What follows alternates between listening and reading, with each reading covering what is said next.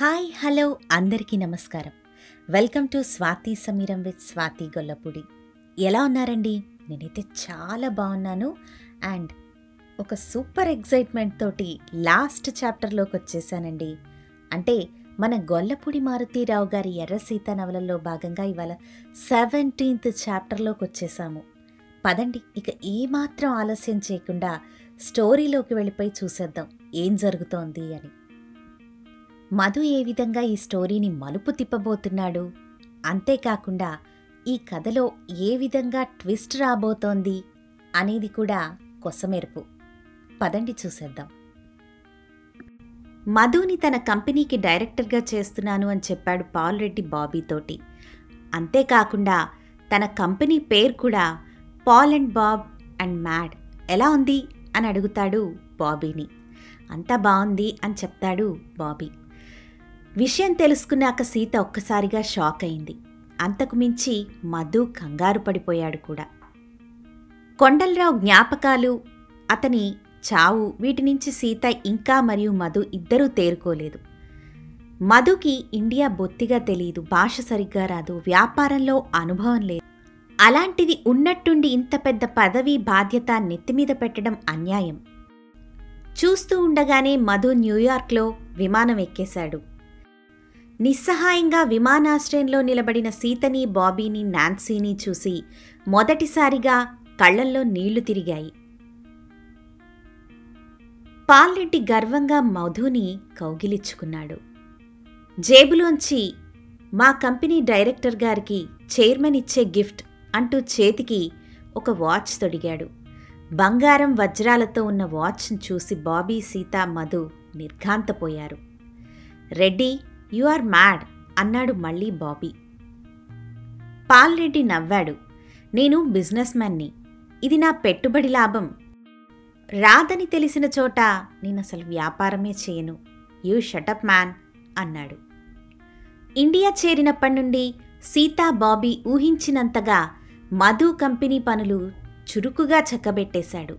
Pal Reddy NRI అకౌంట్కి అవసరమైన డబ్బు బదిలీ చేసేవాడు. నాన్సీకి మధు ఇండియా వెళ్ళడం అస్సలు ఇష్టం లేదు. మొదట తల్లితో బాగా గొడవ పడేది. అన్నయ్యని ఎందుకు ఇండియా పంపించావు? అని. తరువాత స్లోగా అడ్జస్ట్ అయిపోయింది. రోజులు గడుస్తూ ఉన్నాయి. ఉన్నట్టుండి మధు దగ్గర నుంచి ఫోన్ కాల్స్ రావడం ఆగిపోయాయి.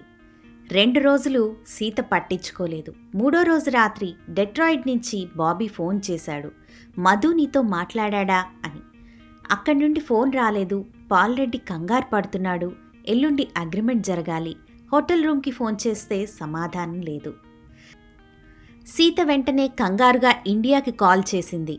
రూమ్లో ఫోన్ మోగుతోంది కానీ ఎవరు రిసీవర్ ఎత్తట్లేదు. హైదరాబాద్లో నాకు తెలిసిన ఫ్రెండ్ ఒకరున్నారు. ఫోన్ చేసి ఏమై ఉంటుందో కనుక్కుంటాను అన్నాడు బాబీ. ఆ అవసరం లేకపోయింది. మరో రెండు గంటలకే ఇండియా నుండి ఫోన్ వచ్చింది. ఫోన్లో తన పేరు సుల్తాన్ బహురుద్దీన్ అని చెప్పాడు ఒక ఆయన. వచ్చిరాని తెలుగు ఉర్దూ కలిసి మాట్లాడాడు. బహురుద్దీన్ స్థలం అమ్మే పార్టీ. మధు భయంకరమైన జ్వరంతో నిమ్స్లో ఉన్నాడు. తమ ఆఫీస్లో కూర్చున్నప్పుడే ఉన్నట్టుండి విరుచుకుపడిపోయాడు. దాదాపు స్పృహ లేదు. ఇది విషయం అని చెప్పాడు. తర్వాత ఏం జరిగిందో సీతకు అంతగా తెలియదు పాల్రెడ్డి డెట్రాయిడ్ నుండి చాలామందికి ఫోన్ కాల్స్ చేశాడు. సీత మరునాడే మధ్యాహ్నం బయలుదేరి లుఫ్తాన్సాలో ఇండియాకి బయలుదేరిపోయింది. ఆసుపత్రి మంచం మీద ఆక్సిజన్ గొట్టాలతో ఉన్న మధుని చూడగానే సీతకి దుఃఖం ఆగలేదు. ఆసుపత్రి వరండాలో సుల్తాన్ ఆమెను చూసి ఆమె సీత అని భావించి పలకరించాడు. అప్పటికి ఇంకా మధుకి స్పృహ రాలేదు. అంత హఠాత్తుగా తీవ్రంగా జ్వరం రావటానికి కారణం కానీ ఆ జ్వర స్వరూపం కానీ ఇంకా డాక్టర్లకి అంతుపట్టలేదు. కేవలం రోగం ఛాయల్ని బట్టి వైద్యం కొనసాగిస్తున్నారు. అంతే. సుల్తాన్ సీతని మధు ఉంటున్న హోటల్కి తీసుకెళ్ళాడు మధు వస్తువులన్నీ గదంతా చెల్లా చెదురుగా పడున్నాయి. ఒక్కొక్కటి తీసి సర్దింది. హ్యాంగర్కున్న రెండు సూట్లు డ్రై క్లీనింగ్కి వేసేసింది. సూట్ కేస్ మూత వేయబోతూ ఉండగా అప్పుడు చూసింది. సూట్ కేస్ మూతకి ఉన్న సొరుగులోంచి ఎర్రని గుడ్డ కొట్టొచ్చినట్లు కనిపించింది. దాన్ని బయటకు లాగితే పుట్టలోంచి కుబుసం విప్పిన తాచుపాము వచ్చినట్లు బయటకొచ్చింది. అది ఆడపిల్ల వేసుకునే చున్నీ. సీత నిర్గాంతపోయింది మధు సూట్ కేసులో రహస్యంగా దాచిన చున్నీ. ఇండియా ఆడపిల్లలు మధుకి ఈ తక్కువ వ్యవధిలోనే పరిచయమయ్యారంటే నమ్మశక్యం కావట్లేదు. కాగా ఈ చున్నీ చాలా పాతబడి ఉంది. వయస్సు మీద పడిన పాత జ్ఞాపకంలాగా పల్చగా కానీ ప్రమాదంగా ఉంది. సీత అలాగే నిశ్చేతనంగా కూర్చుండిపోయింది. ఆ చున్నీ ఏదో తెలియని భయాన్ని సూచిస్తూ ఉంది. ఎక్కడో తన పాత జ్ఞాపకాలలోకి మనసు పెట్టి వెతికింది. ఉన్నట్టుండి ఫ్యాన్ గాలికి రివ్వున లేచి చున్ని ముఖానికి అతుక్కుంది. ఓ భయంకరమైన జ్ఞాపకం గతంలోంచి దూసుకొని వచ్చింది. ఆ జ్ఞాపకం స్ఫుటంగా తెలిసొస్తున్న కొద్దీ ఆమె మనస్సులో ఆందోళన పెరిగింది. ముఖం చెమటలు పట్టింది పాత జ్ఞాపకాలతో. సన్నీ. ఎస్ సన్నీతో ముడిపడిన ఆ జ్ఞాపకం అది. ఆ చున్ని ఇరవై సంవత్సరాల తర్వాత భయంకరమైన జ్ఞాపకంగా విశ్వరూపం దాలుస్తుందని ఆమె ఊహించలేదు. సూట్కేస్ సొరుగులోనే ఆ రోజు తీసిన తన ఫోటో కూడా ఉంది. ఈ ఫోటో చున్ని మధు సూట్కేస్ దాకా ప్రయాణం చేశాయి అంటే మధుని సన్ని కలిసుండాలి. కలిస్తే ఏం జరిగింది? సన్నీ ఏం చెప్పుంటాడు? చున్నీ ఇవ్వడంలో ఉద్దేశమేంటి? సన్నీ ఎక్కడున్నాడు? పిచ్చిదానిలాగా గదంతా కలియబడేసింది. పాల్రెడ్డి మధుకి బహుకరించిన బ్రీఫ్ కేసులో ట్రావెలర్ చెక్స్ చెక్ బుక్స్ కనిపించాయి. చెక్ బుక్లో యాభై వేల రూపాయలకు సన్నీ పేరిట చెక్ సంతకం పెట్టాడు మధు. అతను ఆసుపత్రిలో చేరిన మర్నాడు ఆ చెక్ సన్నీకి అందజేయవలసి ఉంది. ఇప్పుడు కదంతా సీతకి అర్థమైపోయింది. అంతకు మించి మధు అనారోగ్యానికి కూడా కారణం తెలిసింది. భయంకరమైన తలనొప్పి ప్రారంభమైంది సీతకి. సుల్తాన్కి వెంటనే ఫోన్ చేసింది. రిజిస్ట్రేషన్ రెండు మూడు రోజులు ఆగాల్సి ఉంటుంది. కావాల్సిన డబ్బు యాభై వేలు తక్కువ అవుతోంది అని. హాస్పిటల్కి ఫోన్ చేసింది. మధుకింకా తెలివి రాలేదు. కొన్ని గంటల సేపు చుట్టూ ఏం జరుగుతుందో తెలియకుండా ఆ గదిలో అలానే ఉండిపోయింది సీత. కొన్ని నిజాలు తెలిస్తే తప్పులేదు తెలియాల్సిన పద్ధతిలో తెలియకపోతే అవి గుండెల్లో శతఘ్నులవుతాయి. శూర్పణక ముఖత లక్ష్మణుడి శీలాన్ని వింటే సౌమిత్రి అంత దుర్మార్గుడు రామాయణంలో ఎక్కడా కనిపించడు. దుర్యోధనునికి భీమునికి క్యారెక్టర్ సర్టిఫికెట్ ఇవ్వడం అంటే అదెలా ఉంటుందో ఊహించవచ్చు. కొండలరావుకి కొడుకు బాబీకి పెంపుడు కొడుకుగా అమెరికాలో పెరిగిన పద్దెనిమిదేళ్ళ కుర్రాడు ఉన్నట్టుండి తన తల్లి చున్నీ కథని ఫోటో సాక్ష్యంగా సన్నీ లాంటి వ్యక్తి నోట విన్నప్పుడు దరిమిలా అతనికి యాభై వేలు ఇవ్వడానికి సిద్ధపడినప్పుడు తార్కాణంగా తల్లితో మాట మాత్రమైనా మాట్లాడకుండా స్పృహరాని అపస్మారంలో పడిపోయినప్పుడు ఏం జరుగుంటుందో కారణాలు వెతకక్కర్లేదు. కదా? మధుతో మాట్లాడాలని మనసు తహతహలాడింది. మధు మనసు ఎంతవరకు కలుషితమైందో తెలుసుకోవాలనుంది. జీవితంలో చాలా భయంకరమైన ఛాలెంజ్ ఏంటో తెలుసా? తన ప్రవర్తనకి సంజాయిషిని తన బిడ్డలకి చెప్పుకోవడం. అది నీ దురభిప్రాయం మనస్సులో నాటుకున్నాక చెప్పవలసి రావటం. అది ఏ స్త్రీ చేయటానికి ఆశించని డ్యామేజ్ కంట్రోల్. కదా? తల్లి అవినీతి కొడుక్కి. ఆ అవినీతికి కారణమైన వ్యక్తి ముఖత తెలిసినప్పుడు ఏ విధమైన సంజాయిషి ఆ బాధ నుంచి అతన్ని విముక్తి చేయగలదు? ఏం చెబితే మధుకి నిజం అర్థమవుతుంది. మధుతో మాట్లాడాలని మనసు యాతన పడింది. వయస్సులో ఉన్న ఆడపిల్ల జీవితంలో మంచి చెడులను తూకం వేయడం తెలిసి తెలియని వయస్సులో లోనైన వ్యామోహానికి గుర్తు సన్నీతో ప్రయాణం. ఓ తప్పటడుగు నుంచి నర్వస్గా తప్పించుకోవడానికి. అదే వయసులో వేడిని దాటి జీవితాన్ని చూసి లోతుపాతులను ఎరిగి కావలసిందేదో గుర్తుపట్టి కొంత నష్టపోయి కొంత దక్కించుకొని కష్టానికి సుఖానికి ఓ స్నేహితుడు కావాలన్న స్పృహతో ఆ స్నేహితుణ్ణి హితుణ్ణి వెరిసి భర్తని సంపాదించుకున్న స్థాయి మూడోది. బాబీతో జీవితానికి సంకేతంగా మూడు ముళ్ళు లేవు. శుభలేఖలు లేవు సప్తపది లేదు. కానీ అందులో ప్రేమ ఉంది స్నేహం ఉంది అవగాహన ఉంది ఆరాధన ఉంది వెరసి రెండు జీవితాల సమన్వయం ఉంది. ఇది స్థూలంగా సీత సిద్ధం చేసుకున్న సంజాయిషి. ఇది సీత రెండో సమస్యకి మొదటి సమాధానం. ఇక మొదటి సమస్య సన్నీ ఎక్కడున్నాడు? ఏ భయాన్ని మధుకి చూపించి బ్లాక్మెయిల్ చేస్తున్నాడు? మధు పరిస్థితి రాను రాను దిగజారింది. మూడో రోజు డెట్రాయిట్ నుంచి బాబీ పాల్రెడ్డి ఇద్దరూ కాల్ చేశారు. ఇటుపక్క సీత ఏడుస్తూ ఉంది. ఏ కష్టం వచ్చినా తనని ఆదుకునే ఆ రెండు చేతులు బాబీవి భూమండలానికి అవతల వైపున్నాయి. Bobby I need you Madhu is dying అని ఏడ్చేసింది ఫోన్లో. బాబీ కదిలిపోయాడు. త్వరలో అక్కడ ఉంటానని ఫోన్ పెట్టేశాడు. రెండో రోజున హాస్పిటల్ వరండాలో నడుస్తున్న సీతని ఎవరో పలకరించారు. సీత అంటూ తలెత్తి అతన్ని చూసింది కానీ వెంటనే పోల్చుకోలేకపోయింది. సన్నీ తల సగం పైగా బట్టతలైపోయింది పొట్ట బాగా పెరిగిపోయింది శరీరం బరువయింది కానీ ఆ కళ్ళల్లో చిలిపితనం సుఖం పట్ల సుఖం సంపాదించడం పట్ల ఊహించలేనంత ఆత్మవిశ్వాసం పట్టుదల. అవును సన్నీ చాలా మారిపోయాడు. అతనిలో పాత స్వభావం కాస్తంత కూడా మారలేదు అని అనుకుంది ఐఎమ్ సారీ సీత. మధు మంచి కుర్రాడు. ఇలా మంచం పడతాడని అస్సలు అనుకోలేదు. సీత ఏమీ మాట్లాడలేదు. సిగరెట్ వెలిగించాడు. సీత నువ్వేం మారలేదు. ఇప్పటికీ రుచిగానే కనిపిస్తున్నావు అని పగలబడి నవ్వాడు. ఆ నవ్వుకి ఆస్పత్రి వరండా అంతా ప్రతిధ్వనించింది. చాలామంది ఆగి చూశారు. దగ్గరకొచ్చి మధుని చాలా తప్పుగా అడిగాను. వ్యాపారం దెబ్బతింది. డబ్బు అవసరమే. కానీ నిన్ను చూశాక చెక్కుని కాదు నిన్ను అడిగేవాణ్ణి అని గట్టిగా నవ్వాడు. సీత నరనరాల్లో రక్తం ఎగిసి మెదడుకు ఎగదన్నింది.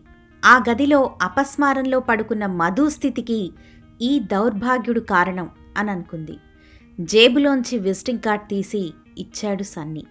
ఇది నా అడ్రస్. మధు సూట్ కేసులో ఎక్కడో ఒక చెక్ ఉండాలి. నువ్వు తీసుకురా. తీసుకురాకపోయినా పర్వాలేదు. నువ్వు రా.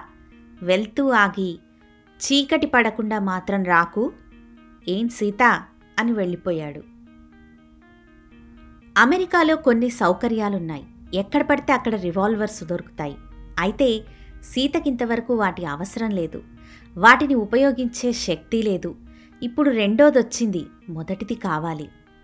నిద్రపోతున్న మధు నుదుటి మీద ముద్దు పెట్టుకుంది. గాడ్సే మనసులోనూ మహాత్ముణ్ణి చంపిన రోజు ఇలాంటి నిర్లిప్తత ఉండే ఉంటుంది. ఒక్కసారి మధుతో మాట్లాడగలిగితే బావుంటుంది. తను పోతే తన గురించి మధుకి సంజాయిషి చెప్పుకోగలిగిన వారు ఎవరూ ఉండరు. కానీ మధుయే పోతే డాక్టర్ గది దగ్గర ఆగింది. అర్థం కాని రోగానికి చేతనైన చికిత్స చేస్తున్నాం మేడం. రేపు లేచి కూర్చోవచ్చు. సంవత్సరాల తరబడి అలాగే ఉండవచ్చు. ఏది ఎలా జరుగుతుందో చెప్పలేము. సీత కళ్ళల్లో నీళ్ళు తిరిగాయి. తన కారణంగా మధు జీవితం ఇలా అర్ధాంతరంగా ముగిసిపోవడం దురదృష్టం. తనకి చాలా ఇష్టమైన ఐస్ క్రీం అడ్రస్ వెతుక్కుంటూ వెళ్ళి రెండు తిన్నది. అప్పటికే అమెరికాలో తెల్లవారుజామున రెండవుతుంది. నిద్ర నుంచి బాబీని లేపేసింది. సీత ఎలా ఉన్నావు? అన్నాడు బాబీ. సీత మాట కంటే ముందు దుఃఖం తోసుకొచ్చింది. అది ఏమాత్రం తెలియకుండా ఉండడానికి చాలా ప్రయత్నించింది. మేబీ ఇదే ఆఖరిసారి బాబీతో మాట్లాడడం. నా ఆఖరి ఫోన్ కాల్ని దుఃఖంతో నాశనం చేయనివ్వకు అని భగవంతుణ్ణి ప్ర బ్రతిమిలాడుకుంది. సీత మాట వినిపించుకోపోయేసరికి కంగారు పడ్డాడు Bobby. Sita are you all right పక్క మీద నుంచి లేచి కూర్చున్నాడు. బాబీ నీతో మాట్లాడాలనిపించింది అందుకే ఫోన్ చేశాను. Okay okay. మరో రెండు మూడు గంటల్లో ఎయిర్పోర్ట్కి బయలుదేరుతున్నాను. మధు ఎలా ఉన్నాడు? తెలీదు. వాట్ డాక్టర్లకే తెలీదు. ఆ క్షణంలో సీత పక్కన లేనందుకు గింజుకుపోయాడు బాబీ. సీత కొన్ని గంటల్లో నీ దగ్గరుంటాను. డోంట్ లూజ్ యువర్ హోప్ అంతా సవ్యంగానే జరుగుతుంది. ఓకేనా? ఐ లవ్ యూ బాబీ అని చెప్పింది. సీత కంగారు పడవుగా? I love you Bobby. Sita say that you will be I love you Bobby అని ఫోన్ కాల్ కట్ చేసింది. చీకటి కోసం ఎదురు చూస్తూ సీత హోటల్ గదిలో కూర్చుంది. ఆ చీకటి సన్నీ కోరుకున్న చీకటి. ఆ చీకటి తను ఎదురు చూస్తున్న చీకటి. సరిగ్గా తను చనిపోయే వేళకి బాబీ ఇండియాలో దిగుతాడు. తను ఎలా చనిపోవాలో నిర్ణయించుకుంది. సన్నీ మూడో అంతస్తు అపార్ట్మెంట్లో ఉంటున్నాడు. మూడో అంతస్తు మీద నుంచి దూకడం కష్టం కాదు. కానీ సన్నీని ఎలా చంపడమో నిర్ణయించుకోలేదు. సన్నీ ఎదురుగా నిలిచాక ఆమెకి అతన్ని చంపే ఉద్దేశము శక్తి అవకాశం రాకపోదు. బలవంతుడు కాదు సన్నీ. కోరికకి లొంగిపోయే ఏ వ్యక్తి బలవంతుడు కాదు. మేడం డాక్టర్ ఆతృతగా పలకరించాడు. మధు కళ్ళు విప్పుతున్నాడు. మీరు వస్తారా? ఇండియాకొచ్చాక మొదటిసారి మధులో కదలిక చూసింది. ఆపుకుందామన్నా దుఃఖం ఆగలేదు. ఇన్ని వేల సంవత్సరాల సృష్టిలో పతివ్రత పతిత కులట వేశ్య జారణి లేదు. ఆ ఆర్తికి అవినీతి అంటదు. మమ్మీ అన్నాడు మధు. మాట్లాడడానికి మధుకి ఓపిక చాలడం లేదు. సన్నీ మాట్లాడాక నిన్ను కలుసుకోవాలనిపించింది. ఐ లవ్ యూ మమ్మీ అని చెప్పాలనిపించింది. నిన్ను గట్టిగా పట్టుకొని ఎక్కడికైనా ఎత్తుకుపోవాలనిపించింది. ఆపి ఆపి చెప్పాడు. సీతకి ముందు ఏమీ కనిపించడం లేదు. కళ్ళు నీళ్ళతో తెరలు కట్టేశాయి. అంత ఆలోచన చెప్పడానికి అతను చేసిన ప్రయత్నాన్ని శరీరం తట్టుకోలేకపోయింది. మధు బతుకుతాడా? ఆ ఆఖరి మాటలు చెప్పడానికే స్పృహ వచ్చిందా? ఏమైనా ఈ పరిస్థితికి కారణం మేడ మీద సెంటు రాసుకొని ఎదురు చూస్తోంది. సీత పిడికిళ్ళు బిగుసుకున్నాయి. సంగీతం దగ్గరైంది. సీత ఊపిరి బరువెక్కింది.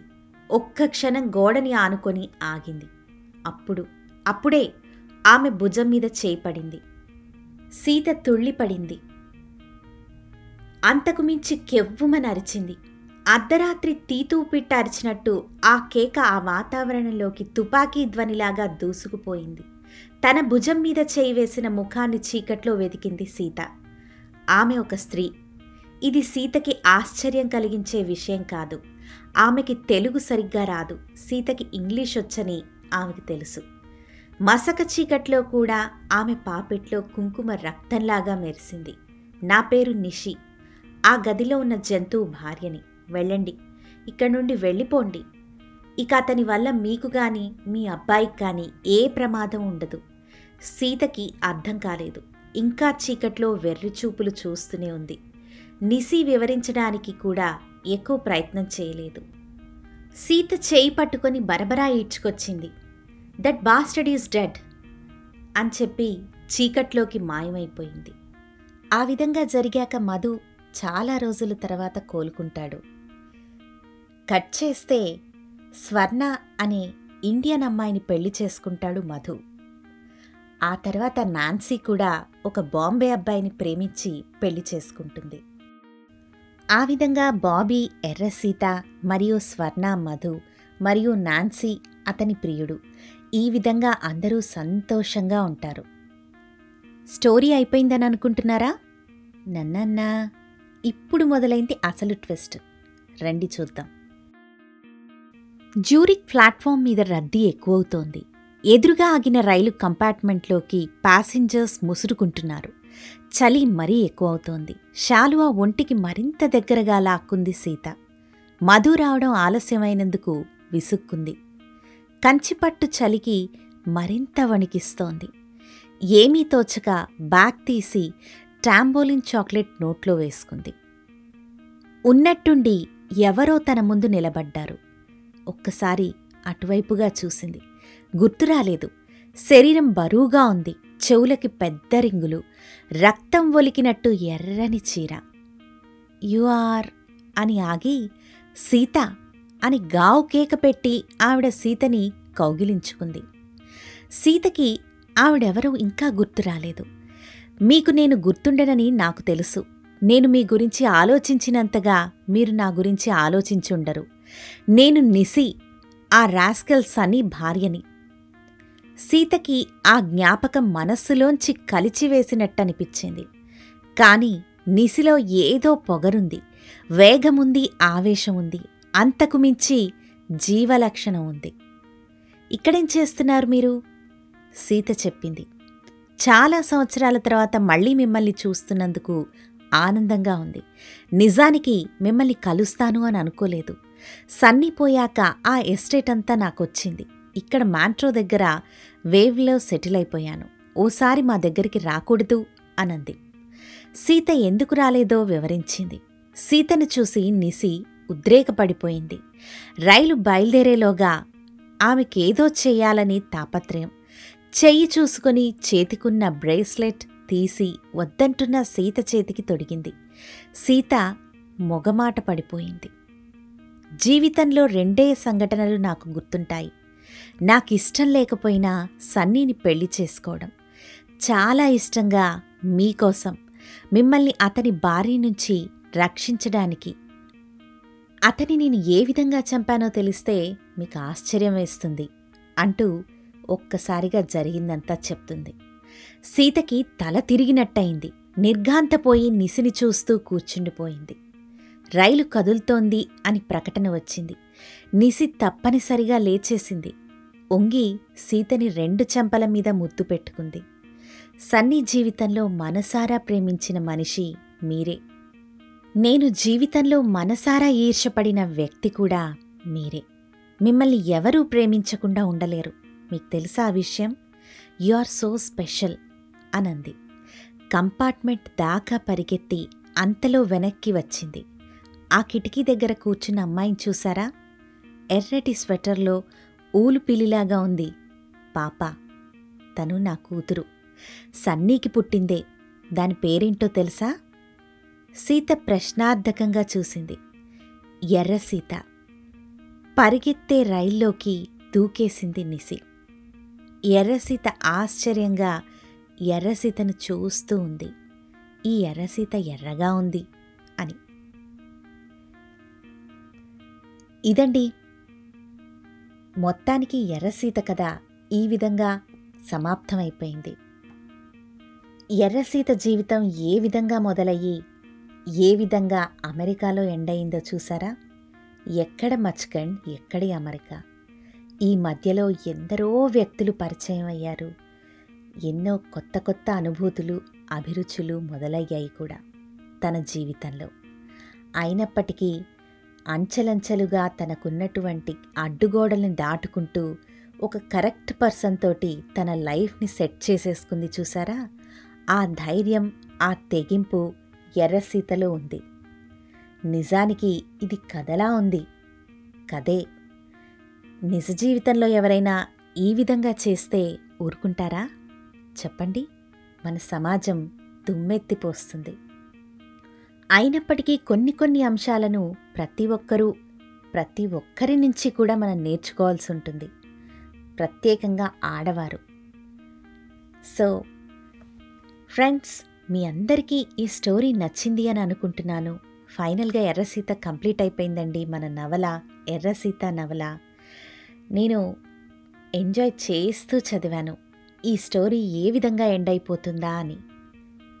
మీరేమైనా ఎపిసోడ్స్ మిస్ అయి ఉంటే తప్పకుండా మళ్ళీ మళ్ళీ వినొచ్చండి. నా స్పాటిఫై స్వాతి సమీరంలో. ఎర్రసీత నవలతో పాటుగా రకరకాల స్టోరీస్ కూడా అందులో ఉంటాయి. ఒక్కసారి వీక్షించండి. శ్రవణానందం ఆహ్లాదకరంగా ఉంటుంది. ఏమంటారు? సరే. కథ కంచికి మనం ఇంటికి తిరిగి మళ్ళీ సరికొత్త కథతో మీ ముందుకొచ్చేస్తాను మరోసారి. అప్పటి వరకు సెలవు. నమస్తే.